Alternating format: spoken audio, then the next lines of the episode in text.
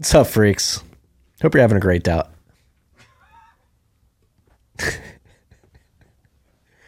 Don't laugh at me, Logan. I hope you're having a great day out there. That was take two, and I fucked it up. On the second take as well. It's beautiful, productive Monday morning here at TFTC Studios. We had a 9 a.m. rip. Sat down with Charles Mayfield from Farrow Farms in Tennessee. Get some product placement here. If you go to farrow.life, they have these lard based skincare products. I'm wearing some on my face right now. It looks beautiful, feels beautiful. Very fascinating conversation. Dive into how to make skincare products from lard, why it's better than traditional skincare products. Now, like as I'm saying this, it's like, oh, are we cosmo- cosmetology? Cosmetology? Cosmetic? Are we cosmetic? Podcast now? No. This really ties into like regenerative farming, nose to tail, use all the animal. Common sense practices that our ancestors followed, unbeknownst to them.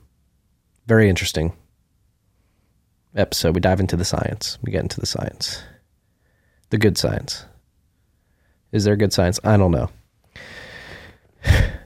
We got to read the boostergrams from the last two episodes because we recorded those back to back uh, on the same day, and obviously posted one. There wasn't enough time, so RIP 388 Op Vault and Bitcoin Governance with James O'Beirne. First boost from at Mr. Mister MRMR 9,674 sats. Some great insights into quote unquote life as a Bitcoin dev. The idea of any covenants in Bitcoin has always concerned me, but like the guest said, we've already got multisig. Thanks for another great rep. Thank you, Mr. Mister. Mr. Mister Mister? So if his name's Mr. Mister, do you say Mr. Mister Mister? Who knows? At Mark, a boob boost, 8,008 sats. It says boob and it's a palindrome. It's beautiful. It's pronounced denigrate. Also, great rip. Go Volts. Sorry, Mark. I'm saying denigrate. It's denigrate. Denigrate. It's denigrate. If you've been listening for years, you know. I'm working on it. trying to get better. At Vic, 2000 sats, no message. Shout out to you, Vic. Love you. At Bottom Shelf, BTC, 779 sats, palindrome boost. Nice to hear somber, realistic take, acknowledging challenges within governance of a leaderless project. I agree. If you freaks haven't listened to the episode with James, obviously we talk about Op Vault, but the second half of the conversation was a very fascinating dive into the state of Bitcoin development. I don't want to say politics of merging code and Bitcoin Core, but the dynamics at play, social dynamics. Very interesting. RIP 389 hydroelectric Bitcoin mining is changing lives in Congo's national park with Adam Popescu at sats underscore McDuck, 50,000 sats. Good shit, Uncle Marty. Love the signal. Thank you, Sats McDuck. Appreciate the boost. At blockchain bug, 5,000 sats. Great work. Wonder how this place will develop after 10 years of mining. I do too. Will be really interesting to see. At cryosats, 2,000 sats. Stay humble and stack sats. And at Mr. Mister, SHSS. What does that mean, Logan?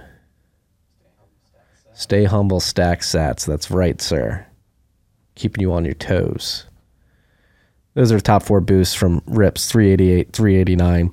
If you guys are getting value out of the show, I think you're getting a lot of value out of this episode with Charles. Please participate in the value for value model. Set them back. Apps like Fountain, Breeze, Podverse. You can do it on Alby now on your desktop. You support the show. Let's get on the top top ten, top five. Let's break the top five on Fountain this week with this episode right here. It was brought to you by our good friends at River. Reverse here. It's a Bitcoin company built by Bitcoiners for Bitcoiners. It's the best way to DCA into Bitcoin. If you set up your DCA on River, there's no fees. You can set it and forget it. You can do it different time scales, whatever you're comfortable with. Top of that, they've built their own infrastructure. They're not leveraging any third parties like Prime Trust. They've actually built their wallet infrastructure and they own the infrastructure of their exchange, not leveraging any third parties. If you hold your Bitcoin on River, which they don't recommend, they recommend that you guys uh, st- like take control of your Bitcoin, self custody your Bitcoin. But if they have to hold it, you can know that your Bitcoin on that exchange is 100% reserved and it's locked up in cold storage, multi sig, two or three multi sig up. Actually, I don't know the particular quorum, but it's locked up in multi sig. It's secure. They've built it. They built libraries. They have mining as well, and they have a hosted mining service, and they're rolling out River Lightning Services, which is an API that engineers, you're building on top of the Lightning Network and you want to leverage an API to help you build quicker, River has an API for you. So, if you haven't already, if you're using another exchange, maybe another Bitcoin company to get your Bitcoin, try River. It's by Bitcoiners for Bitcoiners. They're doing it the right way. They've got focus. They've got execution. That's where I buy my Bitcoin. Go to river.com slash TFTC. This trip was also brought to you by good friends at Unchained Capital. Unchained Capital is here to help you eliminate single points of failure in your custody. They have a two or three multi sig vault, which allows you to hold your Bitcoin and have full control over your Bitcoin while also having a collaborative custody partner in Unchained. Uh, they have a concierge team that will get you set up on this. So you go to unchained.com slash concierge, connect with their team, set up a consultation. They'll get you comfortable with multi sig. They'll get you comfortable with the vault setup, teach you how it works. They'll send you hardware wallets, help you get those set up and backed up and geographically distributed to eliminate that single point of failure risk. And then they'll set up the vault. You hold two keys, so we always have control in the two or three multi sig quorum. As long as you have those two keys, you can move the Bitcoin. Uh, if you're ever in a pinch, you only have one. Unchained's there. They can be the second two or three multi sig quorum. If you're an individual, a high net worth individual, somebody running a Bitcoin company or just a regular company that wants to hold a Bitcoin treasury and wants to do it the right way, you need business services, Unchained is there. Go to unchained.com slash concierge. Use the code TFTC for $50 off and enjoy this rip with Charles Dickey.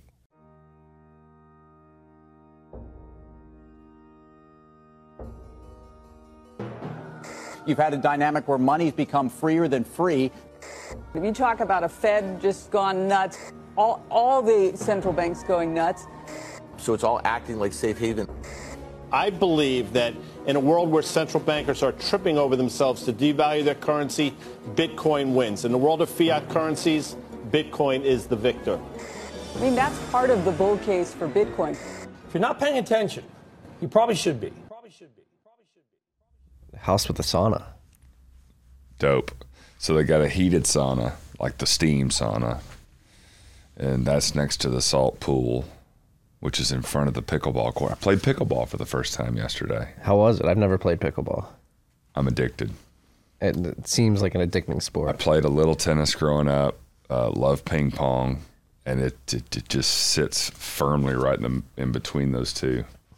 So you're saying the Meat Mafia guys have the best bachelor pad in, in the Austin area? I, for now, um, they're you know they're they're they're uh, tenants, but uh, no, it was it was a lot of fun. A lot of fun. I'll, I'll be there tonight. We've got this is my last night in in the Central Texas Austin area. And you've been here for a while. God Lord, yeah, got here a week ago tomorrow. Yeah. So Where are you from originally? uh, East Tennessee, little town called Athens, that is uh, halfway between Knoxville and Chattanooga. Most people know those two cities. So. Yeah, we uh, we're doing a lot of Bitcoin mining up in northern Tennessee by Pall Mall. Oh yeah, yeah, yep. Um, yeah, power's you know pretty efficient in East Tennessee. We got TVA, a lot of nuclear energy produced, and um, I, I would imagine. Yeah, I've been to Bit- Bitcoin Park over in Nashville a couple times. It's an incredible place. Oh, it's so cool. Yeah, it's a it's a neat spot. Um, Matt and crew have done a great job. Are you you involved with that? Uh, not directly, tangentially. Yeah, sure. I go. I was there two weeks ago now Okay. at their mining and energy summit, participating. I was there the month before. I forget what that was about.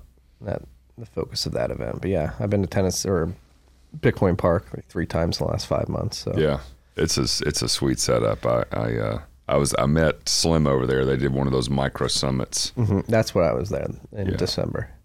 Okay. They did uh, another micro summit there. Oh, nice. Initiative. Nice. Yeah, it's a it's a neat spot. And that's where we first met was in Kerrville. We met in Kerrville. That's right. Yeah. Oh, coming up on a year. When did he? When when, when was that? June of last year? Could have been June because I would have been in Jersey. So it was like, I think it would have been like, Maybe earlier. yeah, a little bit earlier. May. Yeah, because the Colorado deal he put together was July. July, and then Georgia was September. So, Yeah. And we were on a panel together. well, I was moderating the panel, Yeah. just just trying to keep you and and Slim going. You know, uh, that was fun. That was good to meet you. That was a that was a drinking from the fire hose kind of day for for me for sure. Mary Kerr was there. trying to think of who else. Um. Uh, uh, Song Tommy. Uh, Jimmy Song. Jimmy Song. Jimmy Yeah. Song was there. He's a cool dude to meet. He is. Um, He's doing a cool thing right now. He's traveling the globe with his family. Is he? Yeah. Where are, where are they now? I don't know where they are exactly. I think they might be somewhere in the Middle East. But um, no, it's funny. I saw them on the first leg of their trip for the uh, their leg started at the Riga Bitcoin, uh, the Baltic Honey Badger conference, and I was on the same flight as them from New York to Riga, and it was hilarious seeing him and his wife and their six children home alone through the airport to make the flight. Six kids. Wow. Goals. Good for him. So, I mean, the reason we're here, we're here to talk about what you're doing, which is something scares some people. It scared my wife. I'm not gonna lie. Oh, fair enough. So I'm gonna. I'm gonna come back with a bunch of skincare products that are made from um, from pig lard. Well, we don't have a bunch of products, but you don't need a bunch when they work really good. Yeah. So how'd you get into this? What do you do? I guess I'm sitting down with Charles Mayfield from Faro. Faro. Faro. Faro. Faro. Yeah. It's the northeast. Uh, It's all good, dude. it's the northeast accent coming out. I appreciate it.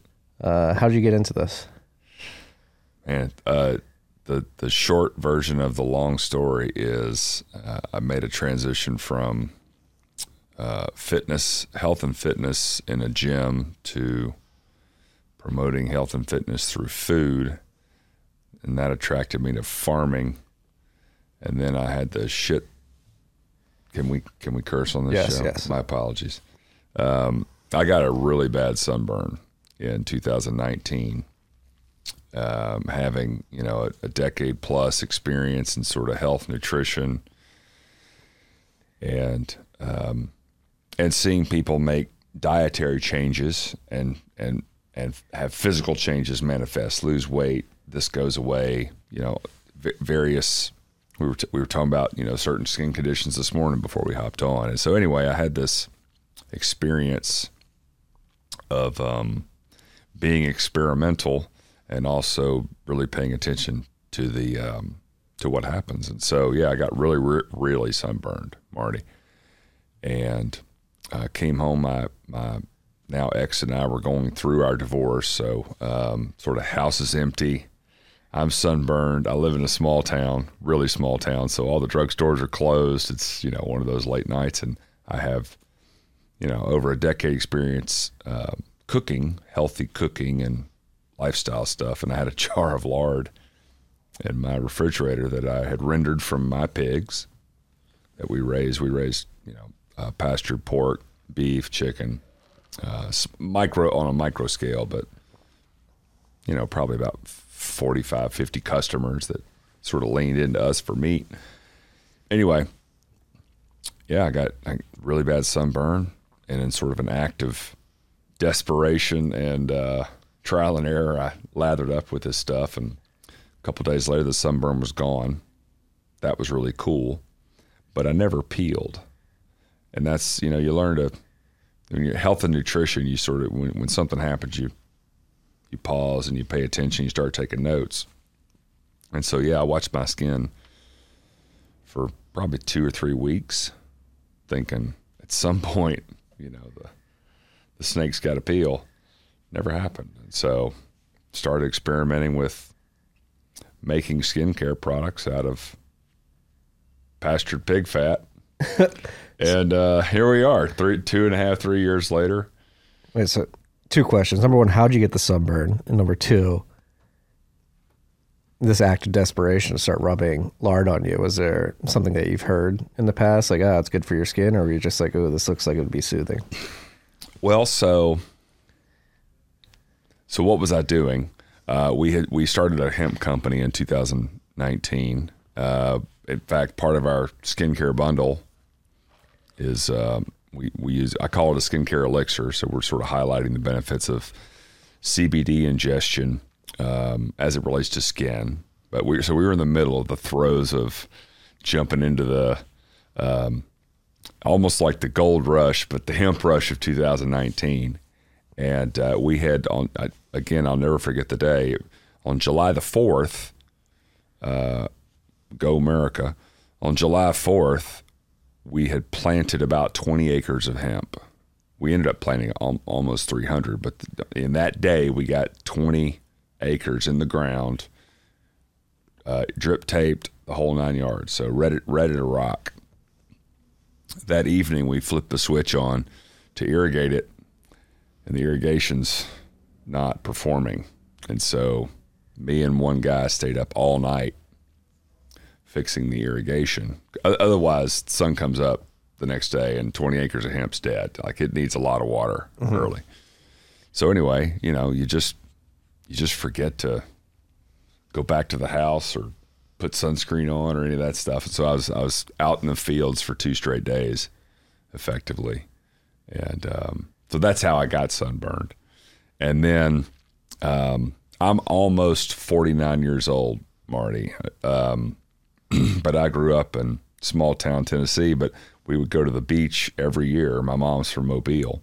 And I have fond memories of my mom got buying aloe vera and putting it in the refrigerator, I do as well. right? And because because if you're sunburned, it's cool. And so there were a bunch there were a bunch of things that pointed me to maybe I should try this pig fat that's in the in the refrigerator because it's cool and it'll be soothing. And so um so yeah. And, and you know at some level it's kind of intuitive right? I mean like i know enough about pigs. Like we train surgeons on pigs. I don't know if you knew that or not. No, I didn't know that. Pig, pigs are so genetically similar to human beings that we train our surgeons on them. And uh, Phil Ovadia, you know Phil, Dr. Ovadia? He's got a great book, I Fix Hearts. I know Phil very well. He's a heart surgeon. And um, I've heard of that book. yeah, yeah, it's it's great, great book. Stay off my operating table is the is the title of his book. But anyway, I, I've known Phil for a long time. I was on his I was on his podcast early in in Farrow's journey, and uh, you know they're asking about this, asking about that. I was like, Phil, you train, you know, he's a heart surgeon. I was like, you train on pigs. It's like, actually, I used the the valve from a pig heart two weeks ago to repair the valve in a human heart. So the biology there is so aligned. Yeah, this is uh might make people a bit queasy, but my brother uh, played college lacrosse, and he once took a, a very hard shot to the nether regions and had to get a surgery down there. And now he's part pig. Oh, nice. They uh, they sewed up one of his uh, one of his guys with some pigskin. That that again. That um, my condolences and and, uh, and They still work. Uh, yeah, yeah. That's um, so. th- Yeah, the point is, uh, pigs are pigs are four-legged humans in, in many many respects. So if you raise a healthy, happy, I've been cooking with lard for a number of years. You know, again, this is the this is the background in sort of Paleolithic nutrition, things of that nature. So there were a lot of signs pointing to why why wouldn't you try it? I um, you ever hunted? Been hunting? I'm uh, embarrassed to say no. Oh, that's okay. That's okay. I grew up hunting, and uh, the, you know, again, you think about all the things that sort of go through your head that point you towards a jar of lard in your refrigerator. You know, if you've ever um, uh, gutted and cleaned a deer after you've hunted, you know, if you don't have gloves on, which why would you wear gloves? You're covered in like this sinewy subcutaneous fat because of skinning the animal out. You know, we've all got this fat, and so there were a lot of signs that sort of pointed me towards give it a whirl, and I mean, hell, it worked. So And you made a whole company out well, yeah. So that was in 19. It took about two years. So it's funny. So yeah, the, we say at Farrow, the Lord works in mysterious ways. Um, so I, you know, had this little epiphany, and this I didn't peel. And so what do you do? You go to the internet machine, and how do I make cream out of fat? So ear a lot of the early stuff we did was for for your listeners that don't know, go to any drugstore and buy any sh- any cream off the shelf. First ingredient's water. Then there's another 40 ingredients, um, of which will include a fat, and it will include an emulsifier because you have to bind the water to the to the. You know, oil and water don't want to mix, so you got to emulsify them. And so, you know, again, I had this epiphany moment. So for I probably spent already six months in my kitchen emulsifying lard with water. I'd use beeswax. I used a couple of different emulsifiers. Just tinkering. That's I spent my entire childhood in my dad's workshop and my mom's kitchen. So I'm really at home and happy when my hands are busy. Mm-hmm. And so yeah, I was just playing around, playing around. I could never keep the early creams from from not going rancid. You know, I'd make I'd, I'd make this lusciously amazing cream, and five six days later, it's full of mold and bacteria. So, add antimicrobial essential oils. Add this. Add that. Still couldn't keep them shelf stable. Put them in the fridge. And uh, it finally occurred to me. Two things occurred to me. One is I'm I'm not a chemist, and I really I don't. I, I've got this ten year, fifteen year background in telling people if you can't pronounce the name of it, don't eat it. So, again, looking at these labels, like I don't want to research which paraben based, you know, preservatives. So, um, the light bulb went off again. You know, it's the water that's feeding the mold and bacteria. Get rid of the water. So at that point, um, kicked the water out, brought in some beef tallow for your listeners that don't know that. So the all natural skincare market, which is still just a, a fraction of a fraction of the of the overall skincare industry, is dominated by beef tallow. Um, so beef tallow is the rendered kidney fat from from from a cow or steer or bull. And I love tallow. We use tallow in our products. At room temperature, tallow is hard. It's it's very balmy. And so at room temperature, lard is very creamy. And so you I know you've opened sort of the stuff I brought you today, but so I, I kicked the water out and brought some tallow in and started playing with like the ratios because people like a creamy. Mm-hmm. Um, uh, they like cream, and so uh, so yeah, started uh, kicked the water. You've cooked bacon before, right? Yes, sir. Yeah. What do you do when you finish cooking the bacon? You take the drippings and you pour them in a cup. Yeah, we have a nice uh, copper cup that we pour Oh, big time. that we pour our uh, our bacon grease into. bacon grease into, and then it can sit there, right, for weeks, months, and not go bad. There's no water in there; it's just fat. Yeah, we let it build up. Oh yeah, actually, the best part you let it build up, and then you've got like this layer, layered effect of like, well, here's the bacon drippings from a month ago, and here's last week, and here's this morning. So, um, our products don't smell like bacon. Now that unscented. They're unscented. Um, we have a scented product, but uh, but yeah. So I, I I don't. Where do we start here with this last question? Why you put why you p- decide to put lard on you? Oh yeah. Well, it works. Yeah. Well, and if you go to your site, farrow.life, Yep. Yep. Um, it seems like there's a lot of science behind it too. I mean, uh, we talked about like the pig uh, being very similar to human bodies. Surgeons practice on pigs, heart valves, testicle encasings, whatever it may be. And that's one thing. You say the skin of a pig is most sim- like that's human skin is most similar if you're looking at another animal to pig skin. Yes. So pigs metabolize vitamins A, E, and D mechanistically the same way humans do sun exposure and proper diet and, you know, uh, environment.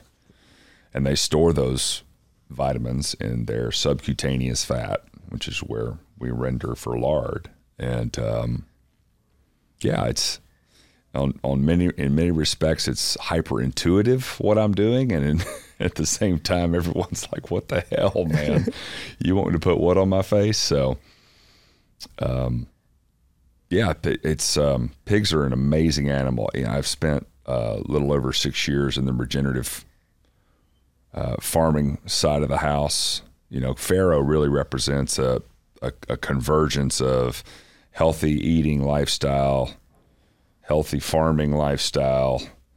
Um, I would even add into that sort of anti uh, preservative chemical. Mm-hmm. Um, so all of that sort of converges, and uh, and the products are amazing. So we, I've been in town. I'm in, in town for the. We just wrapped up the John Bush's Live Free Academy thing. Um, so I was presenting there. I'm hanging out with you today, and uh, back home tomorrow. But uh, I've been spreading the lard, man. Just that's, well, why, that's why we're here. It seems very important because you mentioned, like, as a nutritionist, you recommend don't eat anything you can't pronounce, and similarly, like I th- that's one thing I think I become more attuned to, like probably the last five years, because I go to the beach every summer, spend three months there from Memorial Day to Labor Day. I'm a pale Irishman uh, hmm. who does not react well to the sun.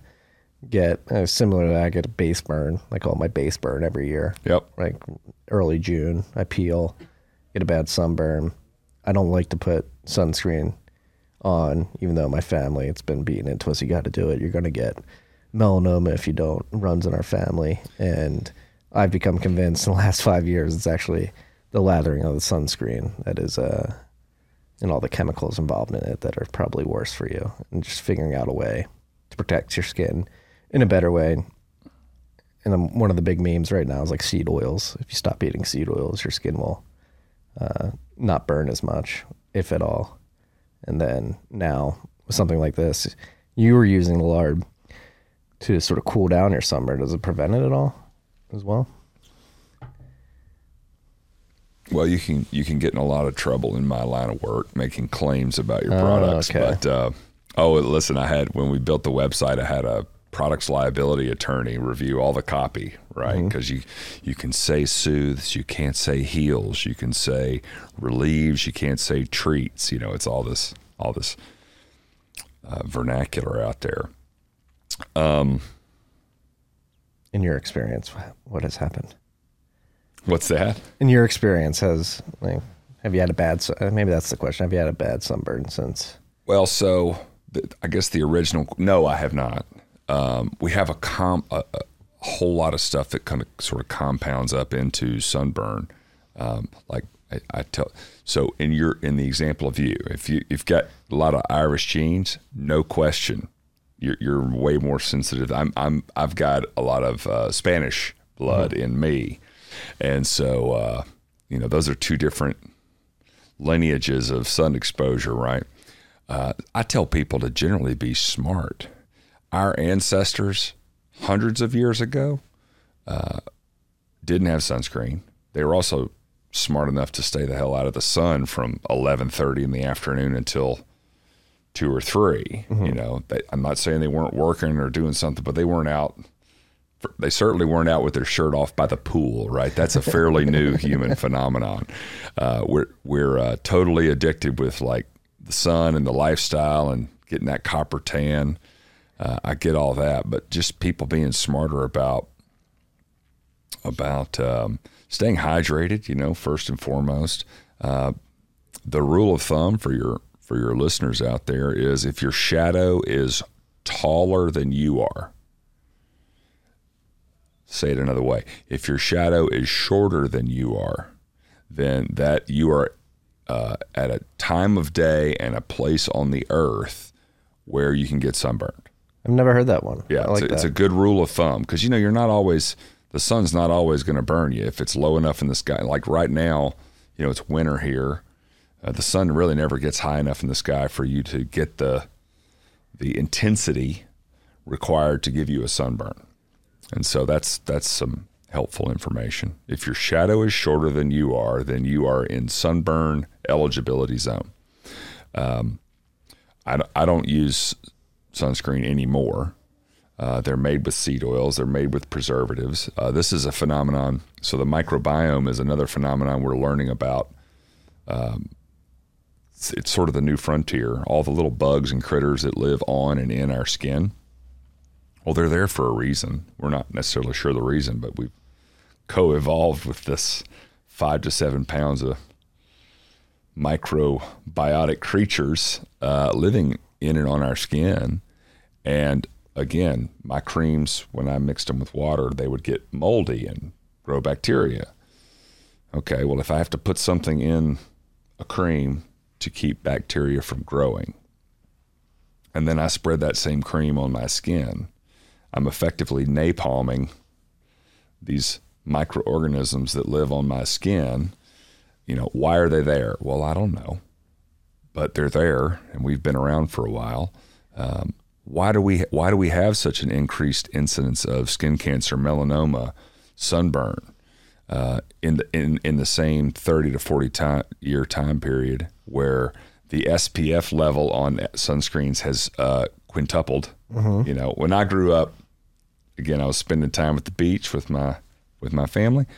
I can still smell it. I can close my eyes and smell the Panama Jack, banana boat, like coconut smelling suntan oil. There, there, th- when I was a kid, there was no such thing as sunscreen. It's just oil. There was there was number four, number six, number eight, number ten, and number twelve oil. And the higher the number, the more the protection you had. So the darker you wanted your skin. My my dad was a number six Panama Jack, like you know, and I can still smell it.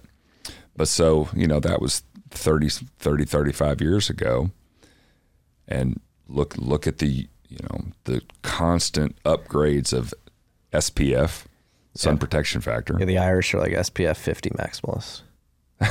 I'm sure they are. They should be. They should be. But as as as sunscreen use has gone up, as sun protection factor has gone up, so have the incidence of skin care, uh, skin cancer. That shouldn't be happening.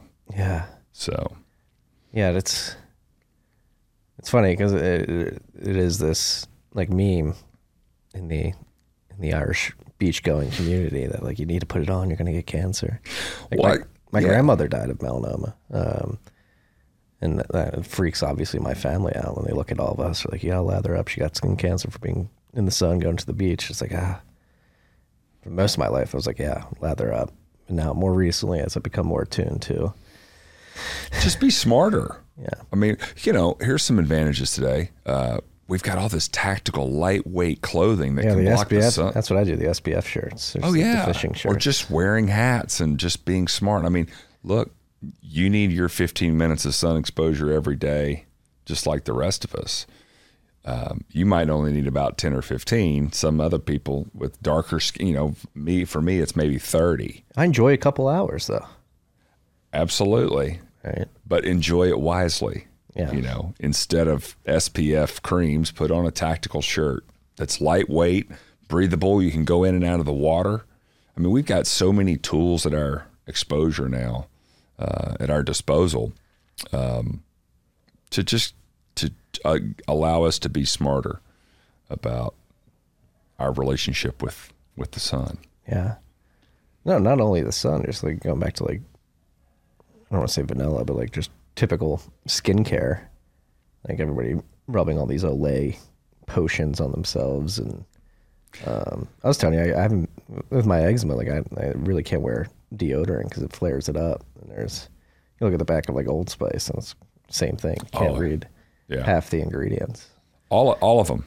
Yeah. It, it's if, if you're buying it off the, I mean, so we so we make these creams sort of fresh, like ready to order, and and and that- I've sort of done the math. We can scale, you know. I mean, you know, we'd like to scale our company, but we can we can. I mean, look around. We've figured logistics out. You can click a button and order from Amazon or uh, Uber Eats, or I mean, you know, like and like it's there. Lickety split. So the logistics side of the house we've got figured out globally, really. But you know, so I can make.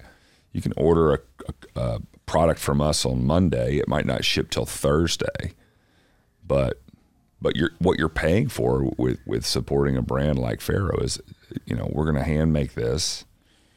You know, it's going to get to you as, as fresh mm-hmm. as possible. Um, I mean, you can eat our creams.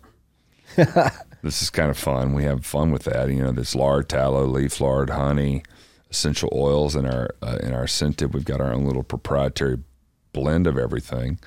But um, you know, at the end of the day, you, you shouldn't be putting stuff on your skin you wouldn't eat anyway, because that's what you're doing. Your your skin is your second stomach. It's your largest organ. Yeah. So what's what's happening when you put this stuff on, whether it be traditional skin creams or the Farrow stuff? Like, why should somebody actually use skincare products oh, as great, opposed to not question. using it all? Yep, great question. So, uh, and, you know, again, if anybody asks me, I tell them make sure you're getting enough water. You know, try to remove uh, the uh, pro-inflammatory uh, foods from your diet. You know, the the seed oil you mentioned seed oils earlier. Seed oils are highly oxidative. Uh, they're they have a really whacked out ratio between omega 6 and omega 3. For your listeners that don't know, omega 3 is the anti inflammatory fatty acid, omega 6 is the pro inflammatory. You don't get one without the other, they come in tandem. However, the, the, the more stressed an animal is, or the more refined uh, various seed or plant based oils are, then you, you, you, you have a huge ratio. Um, wild caught salmon, which is you know in the in the food world is propped up as a highly nutritious form of of fat uh, has a great ratio of omega six to omega three fatty acids. Pasture raised, regeneratively raised beef has a much better ratio than the industrial uh, feedlot raised um, beef, just because again the stresses that that the feedlot can put on the animal, among other factors, but yeah, we want to we want to keep uh, omega three as high as possible and omega six as low as possible. And if you're not using skincare, does that ratio get out of whack? Well, so so the skincare industry. Mm-hmm. Um, this is another one of the intuitive beauties of of our product. The skincare industry is a relatively new creation. Um, I would I would make the argument that 200 years ago. We'll just go back 200 years, which, what do you figure is that? Four generations, five generations mm-hmm. tops. Okay, so um, 200 years ago, 99.9% of the people that inhabited this planet on a weekly, certainly monthly basis, uh, certainly if they were an adult, uh, had their hands uh, elbow deep in the carcass of an animal. on a weekly, monthly basis because somebody go out and hunt and gather.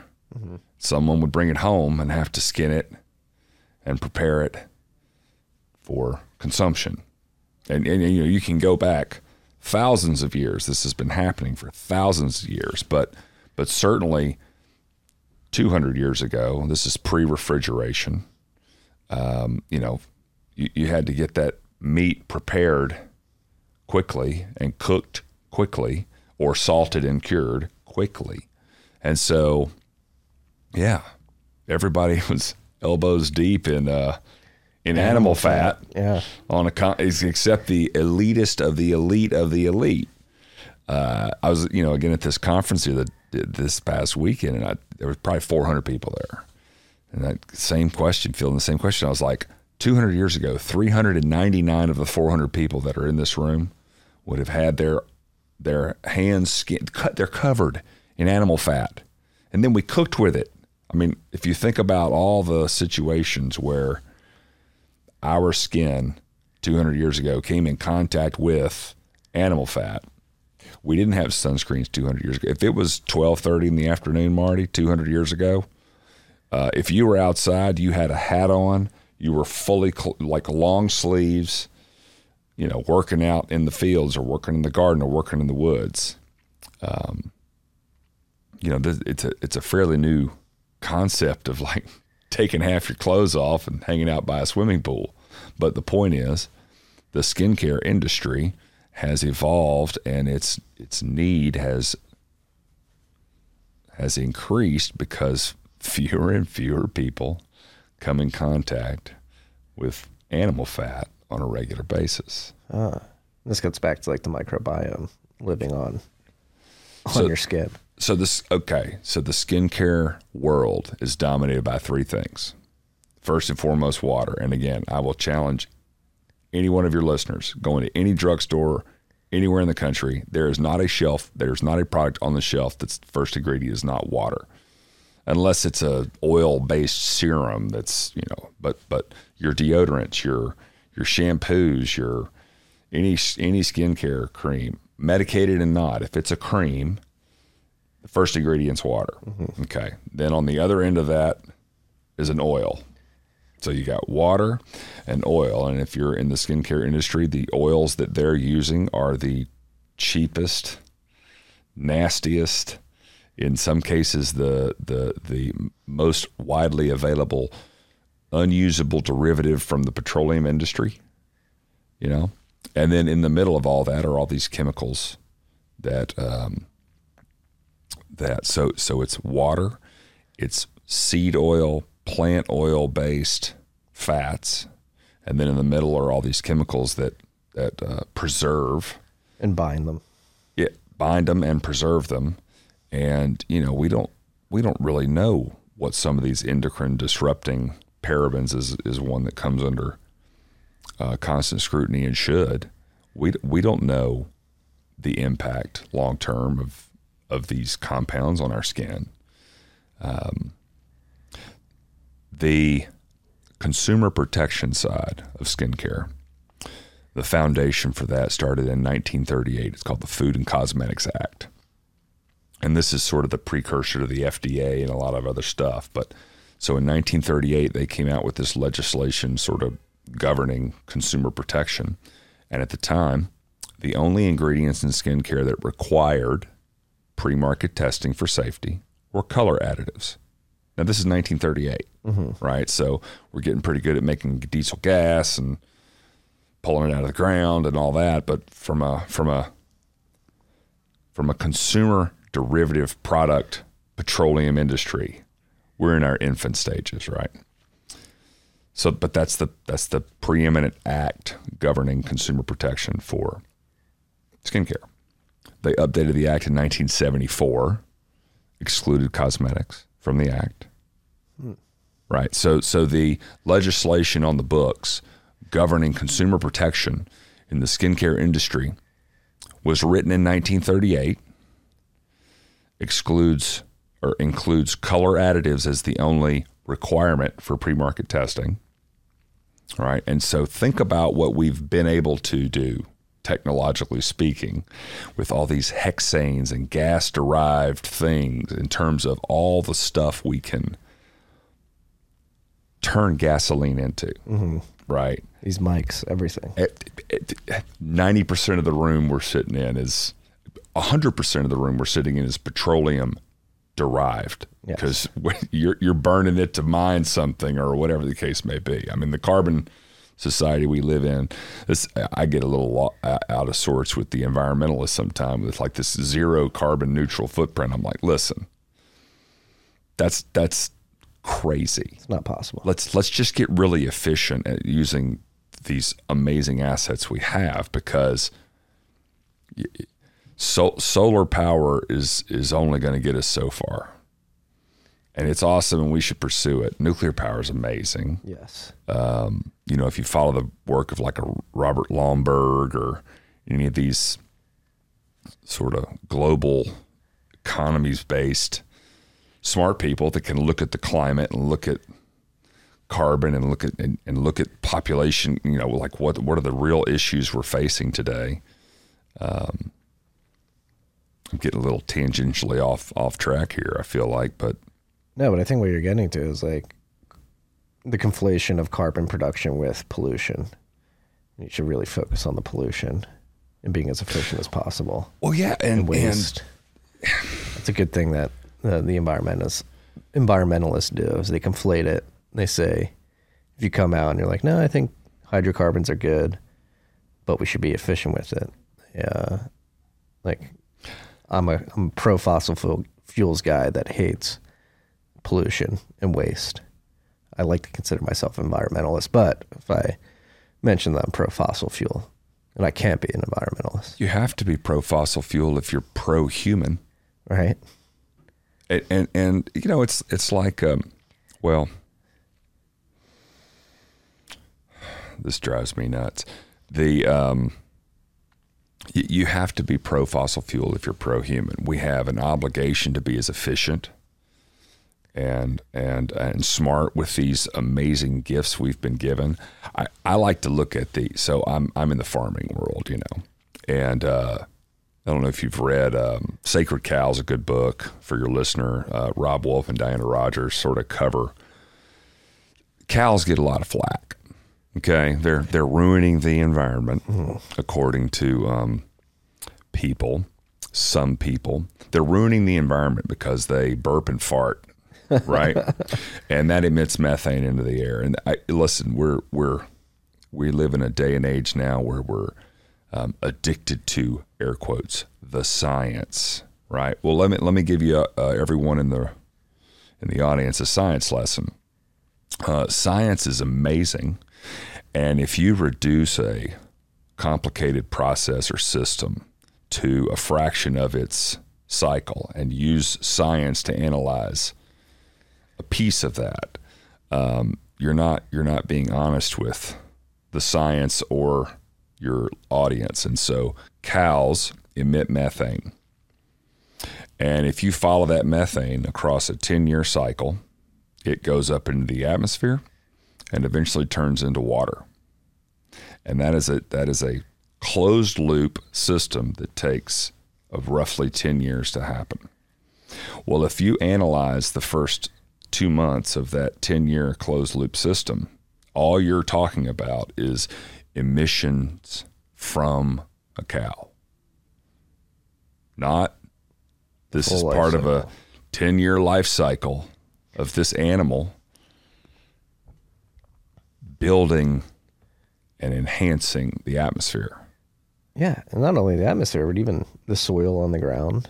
Like the regenerative farming movement has really highlighted the the benefit of grazing cattle and their ability to to re-green areas. Um, the the deepest, richest soils in our country that we've about mined down to nothing uh, is in the Corn Belt. This is the Iowa, Nebraska. If you look at where we grow all of our crops, um, you're talking about soil that was built over millennia by herding bison, followed by migratory birds. And so, if I could surmise, summarize what we try to do with regenerative farming, it's just mimicking a system like that, which is um, short, high intense uh, grazing periods, uh, followed by long periods of rest, right? And so that's a lot of what uh, the holistic land management ethos of like an Allan Savory or the um, regenerative farming ethos of like a White Oak Pastures or Polyface. What they're trying to do is is mimic and also leverage leverage natural systems. So in a natural system you've got predators, right? The wolves, the the bears. That's that's what keeps herding animals together tight and also moves them, pushes them around. So now we have modern lightweight polywire fencing and portable electric energizers and all these. So we effectively become the predator, the gas pedal and the brake for these animals. And the coolest part about that is this is a situation where you take a natural system and enhance it. Like enhance the efficiency. Mother Nature is very efficient. yeah, you- less investment and That's right. Heavy industrial um, like machines that are necessary. Like the the White Oaks, um, who runs that. His name's is Will Harris. Will Harris. Yeah. I mean, a Rogan episode where they like they show how his regenerative farming affects the water system compared Oh. to the farms Yes. like adjacent to them.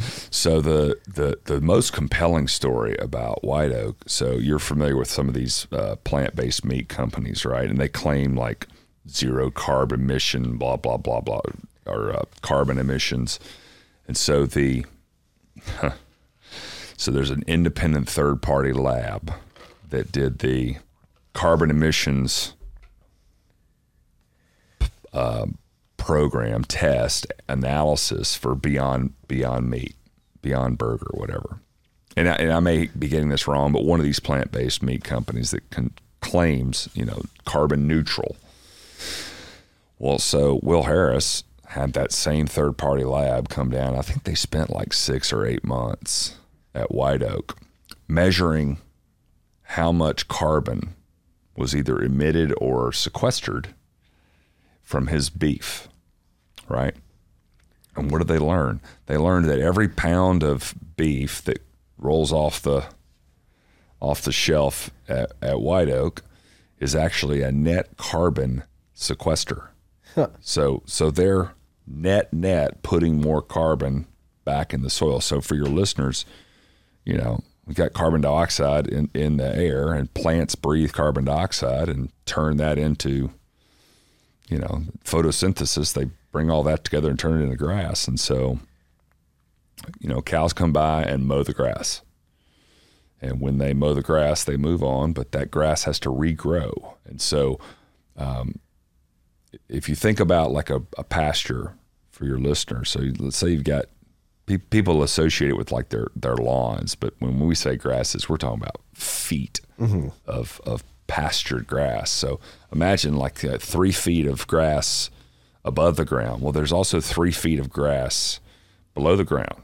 It's all these roots and and which are, which are carbon, right? That's carbon that's been pulled out of the air, turned into roots, and stretch and stretch and stretch. So when that cow comes along and takes that three foot plant and turns it into a one foot plant, mows it. Well, here's what happens. So plants want symbiosis, they want homeostasis, and so a plant that's gone from three feet to, to one foot will now lop off the roots under the ground. It will take that carbon, that living, and it will store it. It will it will get rid of it. It'll shuck it off because it has to reestablish equilibrium. There's only a foot of biomass above the ground. I need to I need to shuck off.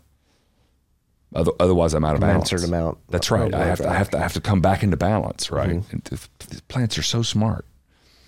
And so and so then what does it do? Well, I, I got to grow again. And so then it pulls more carbon out of the air and builds more roots. And you just rinse and repeat that. So technology, excuse me, allows us to take a natural system like herding bison and migratory birds and ramp that, stack that up more and more and more. Like we can we can control the rest that this little spot of land gets. And if we have a lot of rain, we get, we can put the cows back on it faster. If it's drier, let it rest a little bit. But you you get to evaluate and play puppeteer to how fast can you we, we regenerate and build topsoil. Yeah. And then the positive externalities from treating that soil correctly, doing it the way it's been done for millennia. Like again, going back to like the water, like it acts as this natural filtration system for water systems as well, where Absolutely. places like Iowa, Nebraska, where you're completely decimating the soil. Not only do you have bad soil, but you probably have bad water as well because it's not being filtered as much. And there's a bunch of published data out there that we will run out of topsoil. I think the year is 2060. So that's like less than a generation from now. And if we run out of topsoil, we're, fucked. we're done. Sorry, you're done. So we've got, I forget how many uh, cubic tons of topsoil that washes, you know, washes down the Mississippi into the Gulf of Mexico every year. We've killed, We've killed uh, effectively a uh, swath of the Gulf of Mexico, the size of Rhode Island, with all of the runoff pesticides and herbicides and fungicides. Um, well, you know, again, there's a lot of synergy between the lack of consumer protection and complete missing the boat between farming. Uh, glyphosate, that's the one that gets all the press, you know, this Roundup ready glyphosate. Okay, so glyphosate is the active ingredient in Roundup. It's 51% of the recipe. Okay, and when they ran the test to see if this was safe for humans, they only tested glyphosate, not The other con- 49. the concoction that is Roundup. They tested glyphosate. They do the same thing with vaccines. They they test the standalone, you know. Anyway, not really uh, indexing for the combination of. All they, they don't count for that. And um, f- what what does glyphosate? What does Roundup do? Kills weeds. Kills plants, not just weeds. It, it's it's like napalm. It kills almost anything that's photosynthetically inclined. We'll say. Okay, so one of the early conclusions they drew is because humans don't metabolize energy through photosynthesis, we're blocking this photosynthetic uh, system, right? That's what kills the plant. So, well, hu- humans don't do that. So it's it's intuitively safe for humans, right? Now we'll do all our tests anyway, but we're just going to test glyphosate. We're not going to test Roundup. But here's here's again we're at the we're at the precipice of this from a scientist and pointing attention towards it. But all those little bugs again that live on and in our skin, um, that's exactly how they metabolize energy and and thrive. You know, they they have a photosynthetic process that they rely on to survive. Some of them, not all of them. And so, again, doesn't hurt humans, we forget that humans have this relationship with all these little bugs. Well, it's like a system, right? Like, people talk about like the microbiome in the stomach. It's, all the same. Extremely important. It, it is. I mean, one can make a very strong argument that it is part of the human. Is these this sort of cooperative uh, collection of of different species. I don't know, species the right word or different.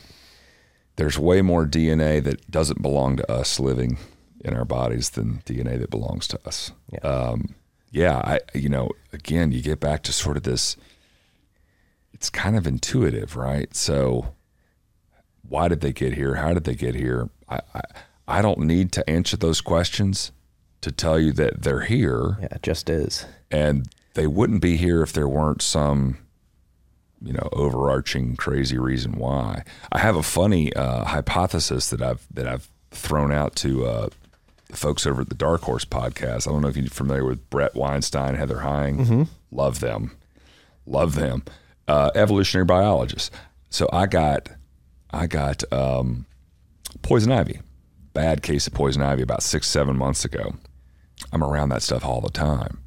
But I had, long story short, I had gotten tick bites, about three or four tick bites over the course of, of about a week, and went to see the doctor. I was like, eh, you know, this one's a little red, and so we he prescribed a, a, a fairly aggressive um, antibiotic protocol for me, just to make sure Lyme disease didn't happen to rear its ugly head, right? So I'm about 10, 12 days into this 21 day prescription. Again, I'm around poison ivy all the time. Never get it. And all of a sudden, crops up like all over me. And so here's I'm taking this antibiotic orally, but I've got this microbiome living on my skin, protecting me from the sun, protecting me. We don't know, Marty, but it's there. And um, I had this like epiphany. I'm like, I wonder if we as a species have co-evolved to live with these bugs. And one, I mean, if you think about like natural, occurring in nature, noxious things, there aren't many. I mean, you got rotting, you know, flesh and this, but from a plant standpoint, I mean, there's lots of noxious plants, but um, in terms of just our ability to be in contact with these plants, I'm thinking, well, of course, over hundreds of thousands of years, we would have maintained a healthy relationship with something on our skin that helps prevent this oil, because that's all it is poison ivy, poison oak, poison sumac. It's an oil from the mm-hmm. plant. Well, well, maybe maybe I removed the protective, Protective layer, Yeah. and allowed that in. I don't know. It's And food for thought. It's a it's a very compelling hypothesis because yeah, that's I've I've never had poison ivy before, and I'm pretty sure I've come into contact with it. Like my son on the uh, the Ladybird Trail here in Austin, we walk that quite often, and they have signs like poison ivy, and my son's about to be three. And Oh, that's- he's at the point where we let him out and like run around, and he has no concept of what poison ivy is, so he'll like run up in the brush. We're always like, "Oh, you're gonna get poison ivy." He never does though. No. Hmm, that's good. Yeah, because some people are naturally um, averse to to actually getting it, and other people are more inclined to get it as well. Oh yeah, humans are fun because there's always a spectrum, and uh, and, and you know we we spend most of our time on the extremes of every spectrum in terms of that's how we view view the world is uh, is on the extreme. So you either super allergic or you don't get it. But um, Well, that actually is a good segue into like bringing this back to like regenerative farming and fixing the topsoil. Uh, that's one of the, I mean, regenerative farming has been a big growing movement over the last five, ten years. And I think more people are becoming aware of the fact that it is probably an ideal way to steward the land that we're using to feed our local communities. But the one knock is that it's not scalable. Would you say that's true? Well, you know, you got to you got to start defining your terms, right? What does scalable mean? Um, I, I would I would point your listener to the to the work of the Savory Institute and Allan Savory. White Oak Pastures happens to be a savory hub, and we have we have this mindset. We have this idea that it's our responsibility to feed the world, and that is bullshit. You know, the world was doing just fine. You know, a couple hundred years ago, and and certainly longer ago. But you know, when when did it become the South Georgia peanut farmers' responsibility to grow peanuts for the entire country, or the you know, or Taiwan, or Germany? You know, I, I don't I don't buy into any of that. Um, I I do believe that the way that farms like White Oak, Polyface, um, farm, I do believe it's scalable to a point. Uh, but more importantly, it's repeatable. You know, um, Microsoft is scalable, but not repeatable. Yep. And you know, one thing, and we're we're living through this now, specifically around our food supply. One thing that you, we, we we've we've uh, we've handed the keys to the food production castle to a very few players. I mean, I think with meat in this country, there's four companies, five companies that that control 85 percent of of the meat that we eat. And when you do that, when you concentrate that much, you know, the, the, the if a cog in the wheel gets screwed up, you know, you got serious problems. And we found that out in the last. and we years. found that out absolutely. So, so t- you know, take your take your Will Harris White Oak Pastures as an example. Uh, You know, you could drop two or three White Oak Pastures into every state in the country at, at their scale, at their size, at their ability to serve the consumer. You know, part of White Oak Pastures' problem, and, and all of the problem is why are, why are they shipping food to California?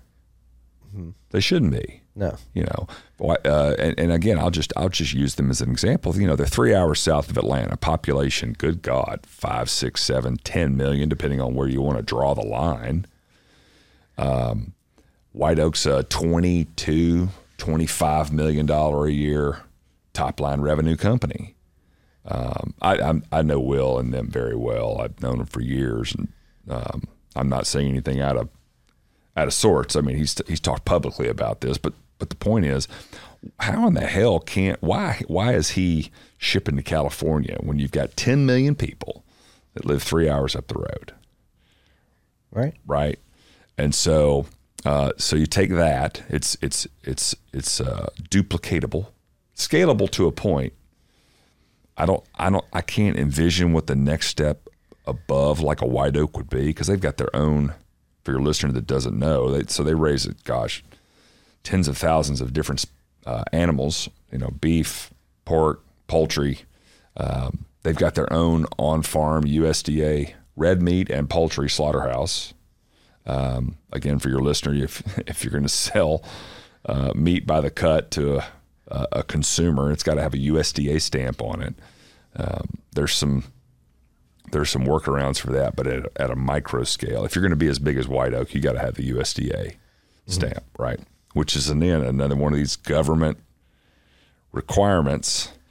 Perturbing the market. Yep, yep. Got to control the supply side. Um, I'll tell you a quick funny story. So early in the pandemic, you know, this is this is White Oak Pastures. They grow meat and feed their community, uh, but they're USDA. And so early in the pandemic, it was government employees don't show up to work. You know, we gotta Gotta flatten the curve. Let's let's flatten that damn curve, y'all.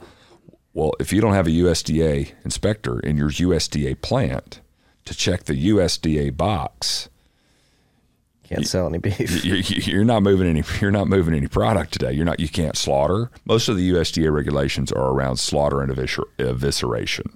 Uh, past that, into the butchering side of the house, you get into food safety. But um, but the the big control, uh, the big lever with USDA is at slaughter and evisceration. Uh, anyway, but yeah. So if uh, if the USDA is telling their employees that um, you're not to go to work today, then um, no food. and so, anyway, early on, I, I, I remember talking to Mr. Harris about, I, you know, I had to pick up the phone and call the governor and be like, uh, not so fast, my friend. And, you know, and it happened. The, the inspectors came back to work. But, you know, it's that kind of shit that just drives you nuts. Right. But anyway, so yeah, you drop a drop a white oak pastures, drop a white. You could probably have a dozen white oak pastures in Texas, man. Oh, You could have one north of Austin, one south of Austin. Again, I mean, it, what's your average family of four spend on meat a year? Whatever that number is, multiply that by a thousand families, and you know work backwards. yeah. So Well, another thing to highlight too is the topsoil problem and conversations going on. Like you said, by 2060, uh, a lot of studies are predicting there won't be any more topsoil, and people immediately go to a state of fear and desperation. But I think that's one thing about regenerative farming that it, it shows that within a relatively short amount of time, you can begin to heal the soil. So Well, back to the back to the technology piece. Like we we we had this has been proven out. Salatin's done it. Uh, Will Harris is doing it. There's a bunch of people doing this at micro scales, but with the technology we have at our hands and disposal now, you can you can accelerate these natural systems in a very healthy way. You know, nature's nature's really good about not getting over its skis, right? It, it'll it'll take that accelerated impact, it'll take that accelerated nurturing up to a point, but then it'll it'll give you very clear signals. Too fast, too much. You know, you just got to listen. Um, here's another one, Marty. Seventy-five percent, roughly, of the agricultural land in uh, in this country is what's considered marginal land. You know what that term means? I have an idea, but I'm not exactly sure. Okay, so marginal land from an agricultural standpoint means you can't plow it. Hmm. So it's either too hilly, too rocky, too this, too that. You can't plant grains on it. that's what marginal agricultural land in this country is. Well, what can you put on it? Legally or physically? Like, is it just like a, a government, like, this is designated as marginal land, so you can't farm on it? Or is it just It's it's a, it's a term. farmers It's- recognize they're it's- like, oh, yeah. we're not going to grow here because it's marginal land? It's not. Well, again, back to a bunch of different factors. So look at the uh, farm subsidy system in this country and where we put most of our government dollars. It's all grain production. So why is marginal versus arable? Arable is the opposite of marginal. Arable means I can run a plow through it. It's deep soils. I can do all the things.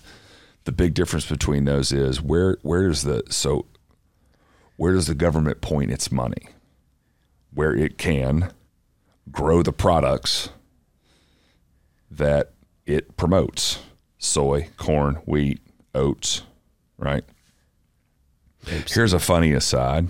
You're familiar with the food pyramid, yes? Yes, yes. They just redid it too. They, they did. They did. Frosted mini wheats are uh, apparently healthier than eggs and eggs and, beef. and, and beef. And yeah, so, so, um, clown. It's insane that we're sitting in 2023 and they're still trying to force that food pyramid narrative down people's throats. well, we're two and a half years into uh, the largest uh, genomic Psyop on the uh, psyop experiment, uh, and and the data's already clear, and yet they're still pimping that. So, um, you know, we hold on to those sacred cows hard and fast. But uh, no, this is a again, I love the intuitive side of this. So, in in a world where you have the Food and Drug Administration, okay, who writes the who writes the policy? Who writes the who tells us what to eat? Where did the food pyramid come from? Lobbyists, Who publishes it? Uh, the government, right? Which which section? The USDA or the FDA. Not the Food and Drug Administration.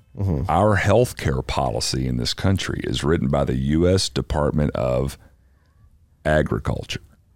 What do we grow? Corn, wheat, soy.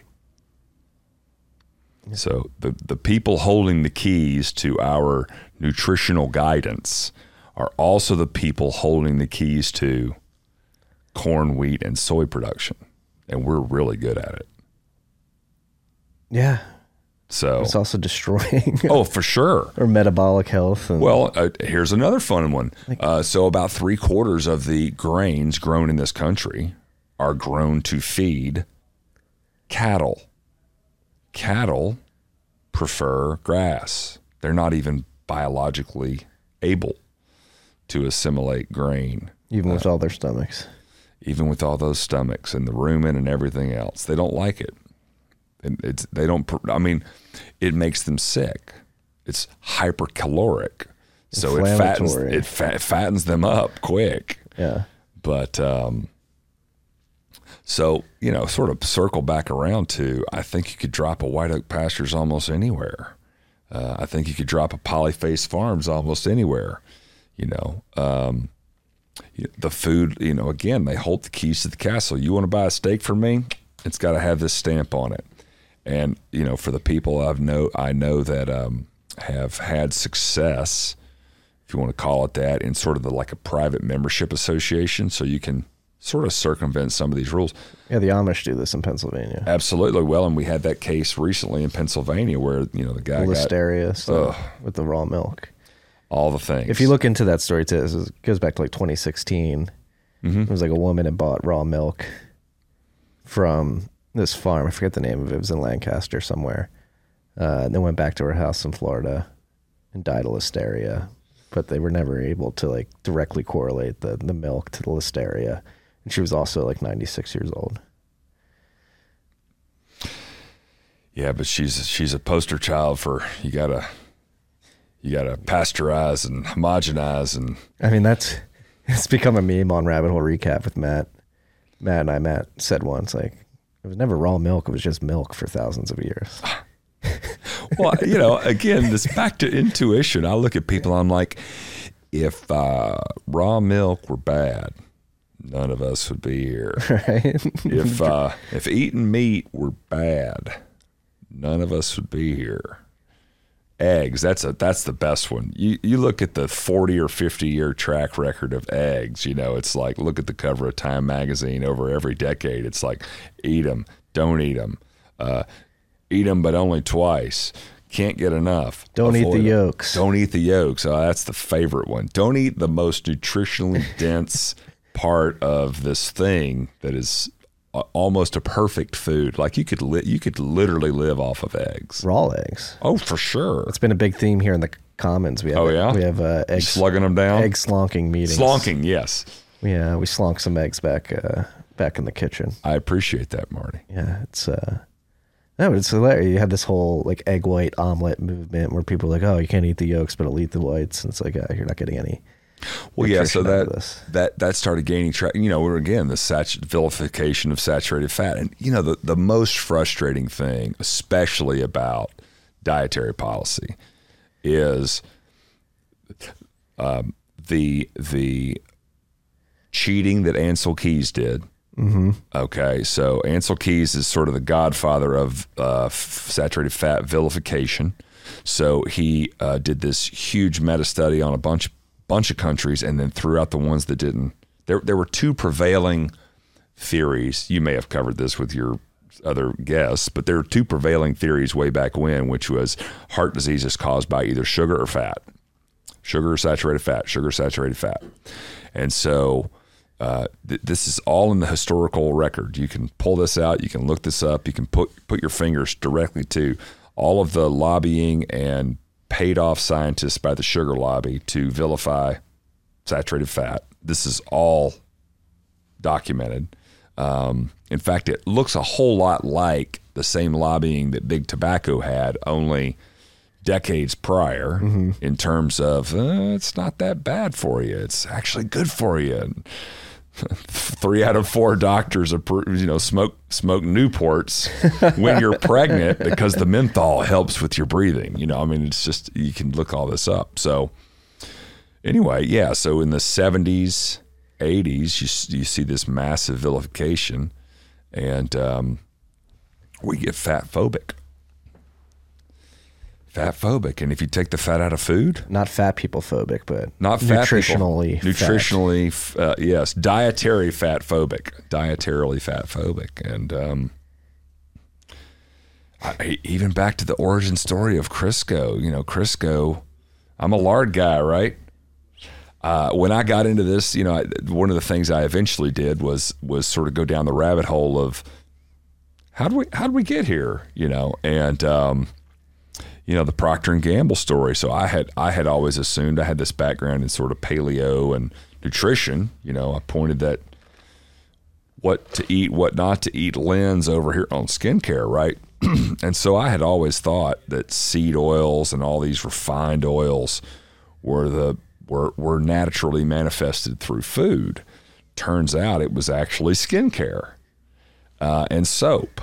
And Procter and Gamble at the turn of the century uh, started started making uh, soap and candles out of uh, cottonseed oil.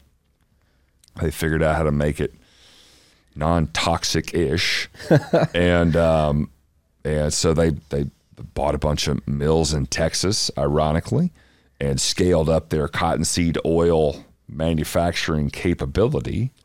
And then all of a sudden, turn it so candles and soap, candles and soap. Turn of the century, electricity comes along, light bulb, candle sales aren't looking so hot. So they team up with a German scientist, figured out how to hydrogenate this this uh, cottonseed oil, and convince the world that it's better for you than the preeminent, predominant cooking oil of the time, which was lard And beef tallow, right? and and tallow. But lard was The go-to. the lard works in mysterious ways, Marty. And um, That's funny because I've uh, I'm a '90s kid, and I've uh, very. f- Uh, it's funny how like this seeped into pop culture, like Rugrats. Stu, uh, the dad, he was a lard salesman, and he had I t- didn't know that. and he had a tough life because like lard was so Hard to sell. it was so hard to sell. Um, but like that was like one of like he was like a, a lard salesman that had a really tough job because lard was so I did not know demonized that. at the time. I have a my, my one of my closest cousins is uh is sort of a antiquer, very very good eye, gifted gifted antiquer, and uh, they have collected countless old lard tins, and I, I've got pictures and upon pictures. They find them everywhere. 120 pounds of lard in one vessel, right? So so lard is white. Lard is the for your listeners. Lard is the rendered back slash belly, ergo subcutaneous fat of a pig, and uh, so belly fat, back fat. We have we have effectively two types of fat in our body. For people that don't understand this, subcutaneous fat, which is belly fat, back fat, it's just under the skin, and then we have visceral fat. So uh, fat that uh, is there for padding in, internally. This is uh, kidney fat. Uh, beef tallow is rendered kidney fat from a uh, from from a bovine species. Um, but anyway, yeah, lard lard is white. Uh, Crisco is not. they they they bleach it or color it white because they were literally competing with lard. And again, I've got all these old. T- I mean, people. That's what you did. You went to the store and you bought a five gallon bucket of lard, and Spoon in and just in the spoon it out. pan. Get after it, man. Get after it. Yeah, there's this incredible clip of Julia Childs. It's funny. It's like we get back to like the food pyramid. They just updated it. And you have Rachel Levine, who's like the head of the healthcare system of the United States, or the hell czar, whatever the title is. Looks like shit coming out and telling you like this is what you freaks need to eat. and There's a bunch of memes that float around. I think the the the minister of health in the Netherlands Yeah. is like 450 pound. Well, it's like it's a whole don't believe your lying eyes situation where you have all these unhealthy people telling you like, no, Lucky Charms are better than eggs and steak. then you go back and then go back to like the Julia Childs clip. It's an incredible clip because it was, I think it was in the 80s or early 90s when McDonald's shifted their frying from beef tallow to seed 94, 92, 94, somewhere there. Yeah. Hell, I grew up on McDonald's, man. Yeah, and Those she- fries are delicious. But it's this clip. She's like, I'm never eating McDonald's again. Oh. They, they went from beef tallow to, to seed oils, and the fry tastes worse. It's not as crisp as it used to be, and it's probably not as healthy. She said that as well. And like, she's a preeminent chef who's been working with food, knows what good taste is, good nutrition is, and um, for some reason or another, we've just been psyoped into to cooking with these poisons that Sure. are killing us. Sure. Well, I mean, again, back to the intuitive nature of animal fat for our skin. It's you know, I can sit here and tell you, well, it's it makes sense to me, you know, but I've I've, I've also sort of ejected myself. Uh, you know, the the paleo journey for me was really interesting because you get behind the curtain of of looking at what's projected on the public, the food pyramid, and you know, sh- uh, sugar free, you know, uh, high fructose corn syrup that's way better than sugar, and then artificial sweeteners are even better than that. And you just think, well, you know, intuitively, no. But anyway, sort of, you get behind the curtain and you see that, and of course now skincare. It's marketing's a powerful thing. It is. And it's so ingrained. Like I think it's Slim and I have talked about this before, but just like the marketing in a supermarket, like all the colors, like the, uh, the cartoons on the, the cereal boxes and the where things get placed in a supermarket makes people more likely to buy them.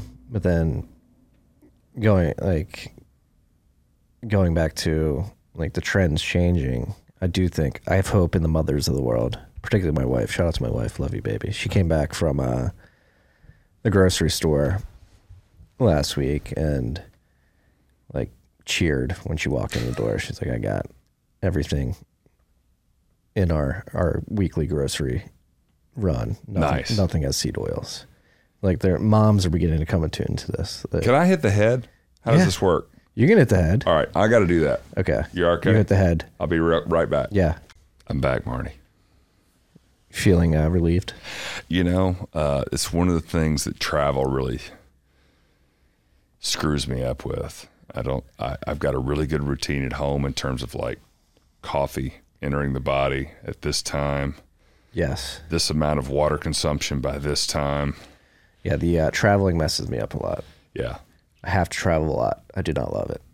and I'm sort of an obliger by nature, so I'll sit here and hold it and hold it. and Don't ever feel it. compelled to hold it. Okay. You got to go, you got to go. I'm holding nothing back with you today, Marty. We're talking about nature. When nature calls, Absolutely. Absolutely. So nature called and I, I answered and I appreciate your uh, your understanding. No, it's uh, like I was telling you. We've been uh, we've been potty training, so I've uh, been very intimately involved with nature's calling over the last three days. It's been a it's been a an experience. How old? Uh, almost three. Okay. Yeah, Maybe a, little- maybe a little late on the potty training, but we're getting there. Uh, you know what I discovered with uh, with Scott, he's my, he's 10 now. Uh, the best way to potty train him is just to send him to the bathroom with some young kids that are already potty trained. Let them watch. It's like, oh, I want to be like the cool kids. Yeah, the peer pressure. yeah. It's amazing. Yeah, it's uh, as is today's his first day uh, at school with the potty training wheels half off. So we'll see how it goes. That is exciting. Congratulations. Thank you, thank you. So gentle enough for the kids, by the way. The uh, the Farrow, the lard. Oh, I want to be lathering them up. Yeah. Well, speaking of kids, that's what before you hit the head. That's what I was talking about. Was I'm extremely optimistic. Like a lot of the topics that we cover on this, whether it be like monetary policy, state of global economic um, landscape, privacy in the digital age, like it all in 2023 seems to be coalescing, coalescing in this weird dystopian nightmare. But we do have to highlight like the, the optimistic trends that exist, highlight them, and try to um, try to hold them up and amplify them. And That was right before you hit the head. That's what I was saying. I was like, I think there is something naturally occurring in the, the mothers of the world that exist out there. At least some of them that are beginning to realize, like, you know, looking at their children. Like, I know my wife's looking at her two boys. Like, what the hell am I feeding you? What am I? What am I putting in your body? How's it affecting your your temper from a day to day experience? And it's one thing my wife has taken the ball and run with, like cutting seed oils out and cooking at home and trying to to make it so like the kids are eating healthy. Yep. Well, I mean, that's you know, I've got eight and ten uh, daughters, the eight year old, and they're they're a big part of the muse. You know, get so I took this took this lens of if you can't eat it, you know, if you can't pronounce it, don't eat it. Don't eat preserved foods. You know, it's not good for us. Blah blah blah blah blah. You take that lens and you shine it over on skincare, and it's like, what the? I mean, it's bad. It's it's actually it's actually worse than food because it we don't we don't perceive that our skin eats things right so again back to this consumer protection but um but yeah i mean the mama bears mama bears are standing up and and speaking up and you know one of the silver linings uh, jp sears was one of the closing closing deals with i love jp's work uh, he was one of the uh, closing acts at uh, this conference i've been in town for and he's he's talking about like having gratitude for the World Economic Forum, or having ha, you know like find finding the silver linings and and all that. And you know, one of the silver linings to all this madness the past two or three years is, um, it it it it's woken a lot of people up, and you know, again, I've said I took this lens over here in, in the food world and all of a sudden shined it on skincare. Well, now shine that same lens on big pharma, shine that same lens on the Fed. You know, just the the list goes on and on and on. Um, people are waking up, and it's harder and harder to hide the truth uh, now. Especially when people are dying suddenly all over the place. Yes, due to climate change, apparently. Do the cows? Oh yeah, we're just gotta yeah, kill all the yeah. cows. The cow farts are, you know, causing heart attacks. That was another thing. There was a, a clip that came out of the World Economic Forum last week, and I had the epiphany when I saw the clip. It was, I believe, the CEO of Siemens was telling a very, uh, very heart wrenching story about how his daughter said you need to go vegan because the cows are destroying the world. And he basically went on this long rant. It like, we need to stop eating meat uh, to reduce CO2 emissions. And I had this epiphany where it's like the act of eating meat does not produce emissions. It is the front end of that supply chain, which is the cows actually living their lives. And so, like, if you take that statement, like, we need to stop eating meat to reduce emissions, these people literally want have mass genocide all bovine creatures because they view them as the, as the product of these emissions. And that's really what they're saying when you get to the crux of it. We have a saying in the South: "Bless, bless their hearts," and um, you know, again, it's just back to what people know and what they think they know and what they've been talked into. I mean, you know, this this this lovely country that we inhabit had a. Uh, uh, the records show that it had uh, herds of bison uh, that that would uh, that would make our current domesticated bovine population look look very small, minuscule. Hundreds of millions of of herb, herbivorous ruminant species. When you when you add in the bison and the elk and the deer, um, we we are at a fraction today uh, the population of animals in this country that we were 500 years ago. And it's funny when uh, people first came here and they started moving west, the great frontier, mm. describe how beautiful it was, the landscape, how luscious it was. His roaming bison had something to do with it.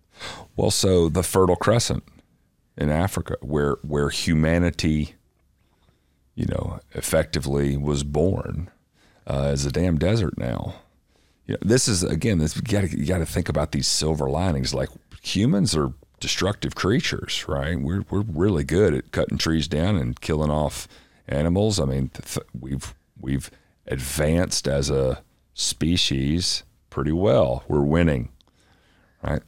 Well, that same that same capacity can be there's there's a there's an over application of the humans rape and pillage mindset.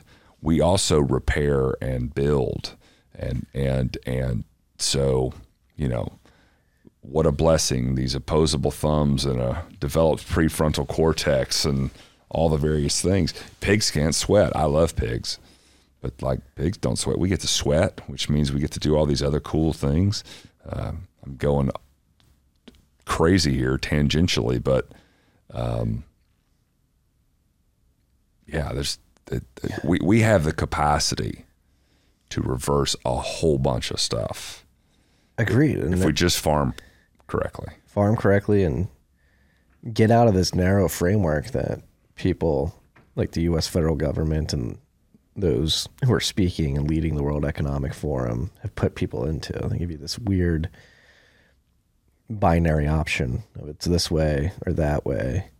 And I think that's why I like sitting down talking to people like you is like, eh, maybe it doesn't need to be either of those options. Maybe we just think differently about how we're producing food, what, how we're regenerating land, using grazing cattle to, to green areas. Like you talk about uh, the Fertile Crescent. That was like probably one of the only good TED Talks I've ever watched was, I forget his name, but he was like 2012, 2013, being like, hey, if you want to solve climate change, like we need to begin roaming herds of cattle. That like, might be Allan Savory. It might have been. I think it. I think uh, yeah. 2012 sounds about right. He his TED talk, it, and it's one of the still to this day one of the most downloaded TED, TED talks of all time. Yeah, and you had the because what was so powerful about that was the pictures. It's like, look, oh. this was a desert. I brought in some roaming bovine creatures and it greened up within a couple years. His story is so unbelievably tragic. I don't know if you know his backstory. So he was a f- basically an effective uh, African fish and wildlife kind of person, and they, they were seeing desertification. So the desert was getting bigger, and looks around, sees all these elephants, and as a young environmental protector, he draws the conclusion that it must be the elephants eating the grass that are causing this desert expansion. And so he was part of a team that came to an ultimate decision. I forget how many thousands of elephants they culled, right? The road to hell is paved with good intentions. I think this was actually part of his TED talk. It, it, it was, but it's just it's, it's it shows the the the the I mean his journey is powerful because it's like let me go do this. This is going to fix the problem. Problem got worse.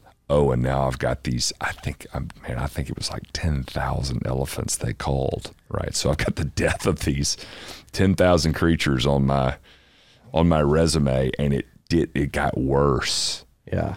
And so, no, Allan Savory is uh, the Savory Institute. They're doing great work. Good on him for course correcting. Oh hell yeah! It's a rare The, trait. the these ego days, is uh, is is tough to. right. Like Humble talking- pie is t- not tasty. No, because sunk cost fallacy comes into play. You're like, oh no, I, I banked my career on this. Like it has to be right, and then those people try to um, find um data that supports the hypothesis that they put forth. A lot of that's going on right now. Well, you start With with, uh, what what do we want to know? What do we want to prove? Yes, This is this is the answer we want, and then you work backwards. Yeah. It's individuals like Allan are able to actually be upfront and, and confront the fact that they were wrong and recognize that they were wrong, and then try to course correct from there. It's we need more of those humans in the world. sure. especially today. I mean, what's going on with economic policy, food policy, uh, the COVID policy? A lot of people just double, triple, quadruple down. Like, no, we were right. I really enjoy your show, and, and, and you know I'm I'm fairly new to the to the Bitcoin space. We we take it now for our products online, which is really cool. But um, I have a lot to learn. I recognize its importance. That's why we're sort of taking it, you know, leveraging it as a as a means for for payment. Um, but man, like getting to know you and, and Slim and Adam Curry and some of the other folks in the even Odell and um, y- y'all say this all the time, but fix the money, fix the food, right? Uh, I'm going to say fix the money, fix a whole bunch of stuff, right? Like fix the skincare. You know, why is why are preservatives and chemicals and um, and um, seed oils so prevalent in our cosmetics market? Well, maybe it's because we make them unbelievably cheap because we print money and give it to farmers, and you know whether they grow good corn or bad corn or good wheat or good wheat. Uh, we do the same thing with all these petroleum. You know, there's just this system that's this fiat system that's set up to incentivize crap Yes. like non-efficient. I mean, hell, without farm subsidies, I don't think anyone would grow corn in this country. Yeah. Maybe like South Jersey, just because you get that sweet corn. But Well, when I say corn, you know what I mean. Yeah. Like we wouldn't, we wouldn't, and and you know, again, just back to the ass backwardness of the system. We spend more fossil fuels growing corn to make ethanol to put into gas than we save in the carbon emissions from the ethanol that goes in the gas. yeah, it doesn't make any sense. It's a it's a negative It's feedback loop of insanity. Yeah. Insanity. So No, we have it out here. Fix the money, fix the world. It's, Yes. Uh, I truly believe that people think we're crazy, uh, part of a cult. But I, I do think a lot of this stems from perverse incentives introduced by easy money. cults uh, short for culture man they can be you know that, that, that's the beauty of uh, waking up a little bit not woke but awake is you understand that um, there's two sides to every pillow you know there's two sides to every coin and so you know it's like pigs pigs i love pigs pigs get a bad rap because they're destructive well leverage the destruction you know destruction's what the soil needs. It's what the you know disturbance. I, we, we like to say disturbance, not destruction. You know, because there's a fine line, and and um, so again, you know, cults are awesome. Yeah. Cults are also really terrible. so which which side of that coin you want to be? Yeah, you gotta You got to pick the right cult. Got I it. think I, I think I picked the right cult. Then we go back to like pigs being not destructive but disturbing. Like my partner, one of my partners, is Standard Bitcoin. He actually owns a farm in northern Tennessee. And the last time I was there, he was excited because they were getting uh, a mama pig and some piglets uh, the week after I left. But it was literally just to plop them down by like the the edges of his farm so they could run through all the brush and just clear it out. It's pig, pigs are amazingly impactful to the land, and so again, you want to you want to harness that and also use it wisely. You know, if for for your listeners, a lot of people I know know at least what backyard chickens are like. You know, I, I, I have a different circle than most of the world, but at my age, a lot of people can reminisce about the, the chicken coop they had behind their house. And if you know anything about a chicken coop, even the one I grew up around, when you walked in the chicken coop, there was no grass. It was deadpan dirt, and you go get the eggs every day. Well, chickens are highly destructive. Mm-hmm. And if you leave them one place for very long, they're going to eat everything. And then you got a moonscape. And so even poultry production um, animals move. They don't spend very much time in the same place. And so leverage, leverage, leverage all that, stack it all up. And um, No, that's why I think it's very important. The things that you're doing, Allan Savory, Will Harris, and others in this movie is educating people um, about things that are relatively simple. Like once you understand the base concepts of this, like oh, you you like fence cows into like a certain square to eat all the grass. They eat all of it. You move that square yep, into another one. They move to that. They eat all of it. They poop while they're eating, and it adds to the soil. It's very intuitive. Well, yeah, and, and you know, again, back to the leverage, right? Back to using these gifts we've got. You know, in in nature, you're looking at like a one-time pass, right? So here come the bison. They eat the grass. They pee. They poo. They move on. Well, a month and a half, two months later, that grass is back and it's ready to go again. Um, but the bison, you know, in a, in a natural setting, many times the bison have moved on. They're they're Well they're, south. they're on to the next uh, on to the next grass. So in in our systems, again, we just we're, we're we're able to responsibly push the push the gas and push the brake on ecology building. Um, that's it's it's truly remarkable. I mean, I, you know, again, measure it by topsoil, measure it by carbon content in the soil, measure it by uh, the microbial.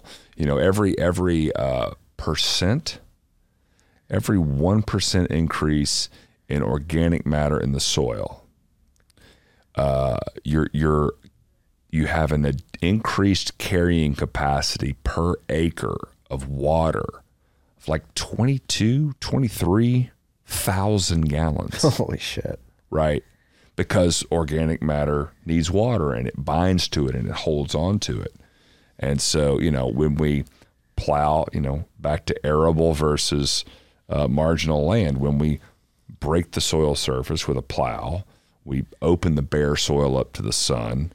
Um, you know, that sun gets really hot. It kills all the organic matter. You know, you're, you're, the soils surrounding as an example, Will Harris, we've talked about him quite a bit today. The soils surrounding his farm, from the peanut farmers and the soy farmers, you know, are averaging like half to one percent um, organic matter.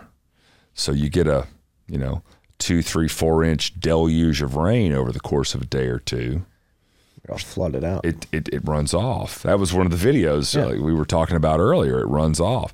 Well, again, think about that's that's a half inch of rain. Twenty, I think that's right. It's either an inch or a half inch of rain. Twenty two thousand acre, twenty two thousand gallons per acre. I can't remember, but either way, it's a lot of damn water. So every incremental increase in organic matter, the water stays there You can absorb it. it absorbs. Um, there's a whole new thread coming out now. I think the Meat Mafia guys just uh, interviewed a guy, or maybe they're about to, on beavers and the impact of beavers to our environment. that's a little far afield from our cows and pigs conversation, but just how we relate to the water system in this country. Um, Go back to wolves. There's that famous video that's like very viral. It's been around for years, but reintroducing rule, wolves to Yosemite Park and it completely changed the landscape of the Yep. land because you had force the herbivores, the elk and deer, force them to to reacquaint themselves with the natural systems, which was you can eat down here to de- right now, but you better get your ass back up that hill. Otherwise, you're getting hunted. otherwise you're getting hunted. So they didn't overgraze all the lands and the grasses holding up the banks of these rivers for your listeners that don't understand how this works, you know. Uh, ruminant species, elk, deer, cows, sheep, these are all ruminant species. They graze on grass. And where's the tastiest grass grow? Right down by the riverbanks. And if there's no predator, aka wolf, to keep them from just hanging out there all damn day eating grass until the grass dies. We talked earlier about the symbiosis, right? You eat that three foot plant down to a one foot and it breaks everything off and regrows and all that. Well, if two days later you come back to that one foot, one inch tall plant and you eat a six inches off of it, you've effectively killed the plant. Mm-hmm. So overgra- this is the power of overgrazing. And so these wolves come into the park. The river had been, you know, altered forever because the grasses have roots that hold the banks together. No grass, no roots, no banks. And so in a matter of like very short order, um, they, they started reestablishing the banks of this river because grasses were actually able to grow. Here's an even better one for you. Where's the richest grass? Down by the river. How do you take how do how do nutrients, soil nutrients, cycle back uphill? Gravity ain't gonna happen, No. right? So here's this symbiotic role of these herbivore or herbivorous species. So I I spend a little bit of time down in the valley eating the lush, nutrient dense grass. Along comes the wolves. I gotta better get my ass up the hill. So I'm gonna eat. I'm gonna head uphill. I Take a dump. I'm going to take a dump and a pee at the top of the hill. So they're cycling nutrients back uphill. You know, the rains come and bring those nutrients back down. You got this again. literally the circle. Of It's life. it's beautiful, man. We talked about it early on. Like we take this little snapshot of methane coming out the butthole of a cow, and all of a sudden that's a problem. we got to kill all the cows. We got to kill all the cows because they're emitting methane. Did you know that your average everyday run of the mill dozen oysters emits as much uh, methane into the air as carbon? not know. They're not. They're not protesting oysters. Rockefeller. I are hope they? don't. I love oysters. Uh, oysters are.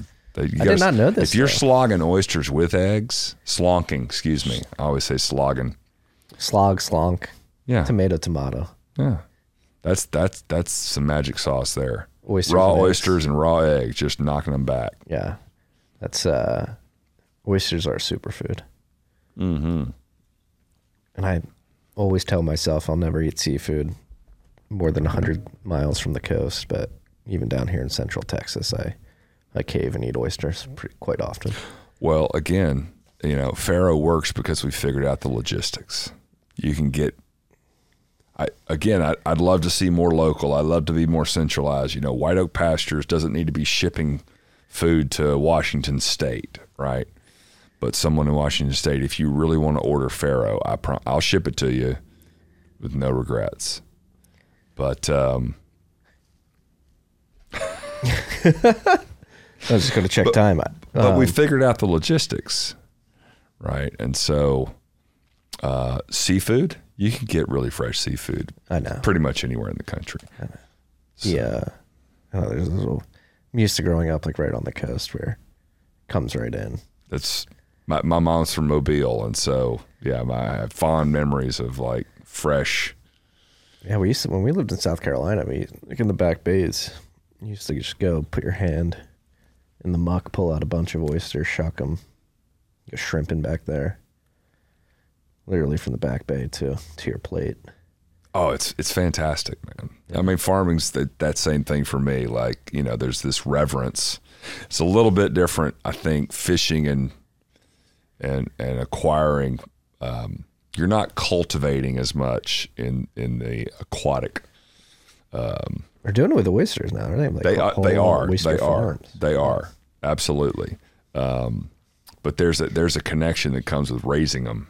You know. Yeah. Um, you know, pe- people always ask like, you know, how can you raise this animal and then take its life? And it's like, you know, it's hard. There's a reverence. I mean, so many people are disconnected from food now. They don't they don't appreciate that. You know, go go hug a damn farmer. It's it's not fun and and and reward. And it's very rewarding. It's not a lot of fun all the time. And uh, but there's a reverence there. You know, our pigs, our chickens, our cows have one bad day. One bad day, and uh, the rest of their life is full and filled and and and we absolutely you know Farrow is an offshoot of really honoring that Yeah, what I sacrifice. I mean, it's a waste product in many respects. Part of the reason being that we've moved away from animal based oils and for cooking and various other things and moved into these you know cheap ubiquitous government sponsored fiat supported commodities Poisons. yeah i'd say so i, I think you're right I mean, the seed oils literally affect people's oh yeah genetic makeup. no it's awful it's awful Yeah. Um, no, it's like you're respecting the animal. Right? I mean, you hear the uh, you hear the phrase like tail to nose, nose to tail. I mean, you're you're taking the the fat byproduct and making making Oh, so that's great. Yeah. yep So this has been a fascinating conversation. Um, where can people find out more about Farrow? uh, our website farrow f-a-r-r-o-w dot life is our website. Um, got a faq section everything on there. The best to the best of my abilities. And um, we're, we're still small. This is our first year in business. We just rolled over 12 months and uh, things are going pretty well. So thank Oh, yeah. you to everyone that considers giving uh, giving giving the lard cream a try What What is your go to response to the person that says, "I'm not putting lard on my face"? okay Okay. you know you're, not a miss- push- you're you're, missing out, bro. you know, um, I you know we say it. Uh, it's our tagline. The lard works in mysterious ways. I you know. I don't. I don't know what the orange pill stuff is. I'm. I, I'm trying to lard pill people, but uh, you know, you, you can lead a horse to water, but you can't make him drink. No. And so I, I, I will tell you, I had a milestone this weekend before we close off. I had a first milestone this weekend. I had a woman come up to me at this conference, Susan, no last names. I don't want to out her to her friends, but she comes up and she's like, right, matter of factly, so I'm a vegan, right? And I want you to tell me about your product. And I'm like, this is going to be awesome. and uh, for those of you that don't know what a vegan is, they don't, they're not big into the animal. They don't only not eat animal products. They, not- don't wear them. They don't. They, they, yes, they, they don't. They don't contribute to the death of really, really furry, cute animals called cows, pigs, and chickens. They don't like those animals dying. They're okay with mice and snakes and birds and crickets and all these other things dying to grow soy and corn. Anyway, I sold my first farrow to a vegan this weekend, and we hugged it out, and she loved the story, and she was very excited about the honor that we show these animals because we're nose to tail. You know, I'm not going to stop eating pork. You know, and so I had pork ragu for dinner last night. You're a wise man. You're a wise man. I love pigs, man. They're they're they're my favorite farm animal. I mean, I love chickens. I love cows. Pigs are like omnivorous and gregarious. Like everything's a potential meal, and so they're always curious. They're smart as hell. It's crazy, like when they become undomesticated out into the wild, their physiology literally changes too. It's crazy. Yeah. It's absolutely insane. They say uh, so. Pigs are, you know, this is why pigs are a problem in Texas. So pigs, uh, the gestation for a pig is three months, three weeks, and three days. And so uh, Mama Sal can get pregnant and have three litters a year. Yeah. And uh, they've taken pigs They've taken wild pigs, put them in captivity, and two generations later, they're domesticated. They've taken domesticated pigs, put them back in the wild, and a generation or two later, they're back to long hair, big fang, you know, tusks, and the whole nine yards. It's crazy. That's they're, they're an amazing species, Very dynamic. unbelievable. You know, one could argue almost as adaptable as humans Yeah. to the environment. You know, it's a, it's a blessing for us that we're so adaptable. I think we've reached nutritionally and skin care wise and environment. I think we've reached a tipping point with like we're a resilient species, but goddamn man, we're pushing it pretty hard now. All the seed oils, all the you know toxins, all the BPA's, all the this, all of that, and with a shitty diet and a toxic, uh, you know, toxic environment and a fiat money. Like we're we're at the tipping point. So Yeah, and then you had all like the mental, like the dopamine hits from social media and attention spans. We, uh, I mean, it, it does show that humans are extremely resilient as well, despite the fact that we have gotten extremely fat from eating all this stuff. But it does seem like people are waking up, and even with the onslaught of the digital age, we are adapting. Maybe not incredibly well in most people's minds, but I do have faith that we'll figure it out. Totally agree, Marty. I again, there's two sides to every coin, right? I, technology, handheld devices, amazing technology and power in our hand. Also, a place where you can waste your entire goddamn day Yes. looking at stuff that is designed to get you addicted to looking at it, right? The gatekeepers never understand as much as the developers. Like Big Food weighs no, knows way more about how to get your palate addicted to stuff than Big Food regulators. You know, big social media, big tech knows way more about how your brain works than people regulating. Now that's a revolving door more and more now but yeah, we we're just the hyperpalatability of our entire environment, media, food, skincare. You know, again, I'm still I'm still scratching the surface on understanding this. Would it surprise me that there are scientists at Clinique or any of these big, big, big cosmetics retailers that are designing chemical scents in their products that are highly addictive based on their understanding of our olfactory system and how we Yeah, like how our brain works. Of course they are. They're doing it with food. pheromones and stuff like that. No, of course. Yeah.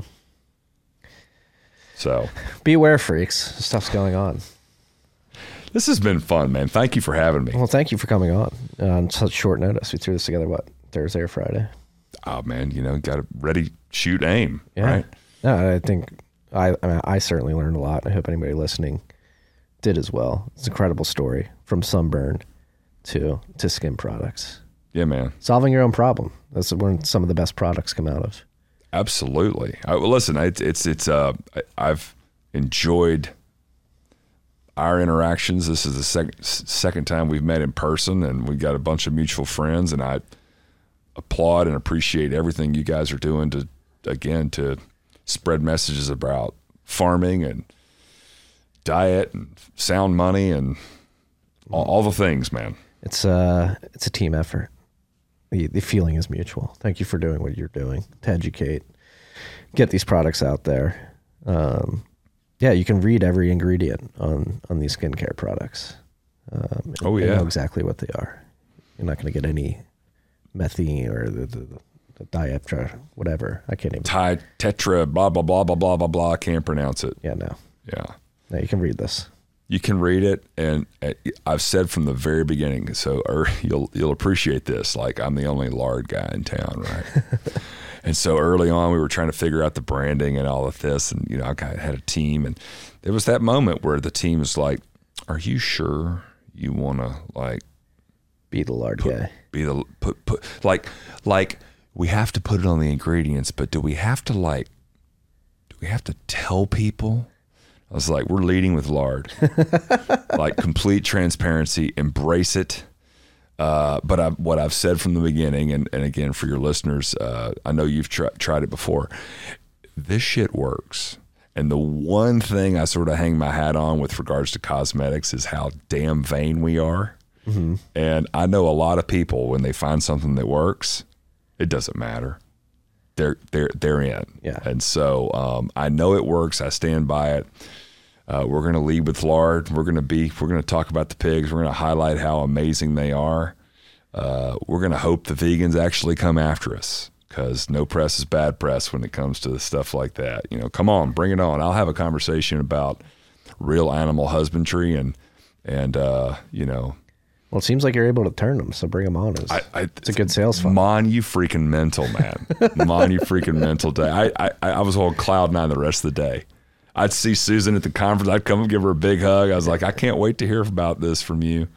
So, Oh, she'll be, she'll be tweeting about it in a week. damn right. Skin's never been better. Charles, it's been a pleasure. Marty, thank you. Safe travels back to Tennessee. That's all we got today, freaks. Peace and love you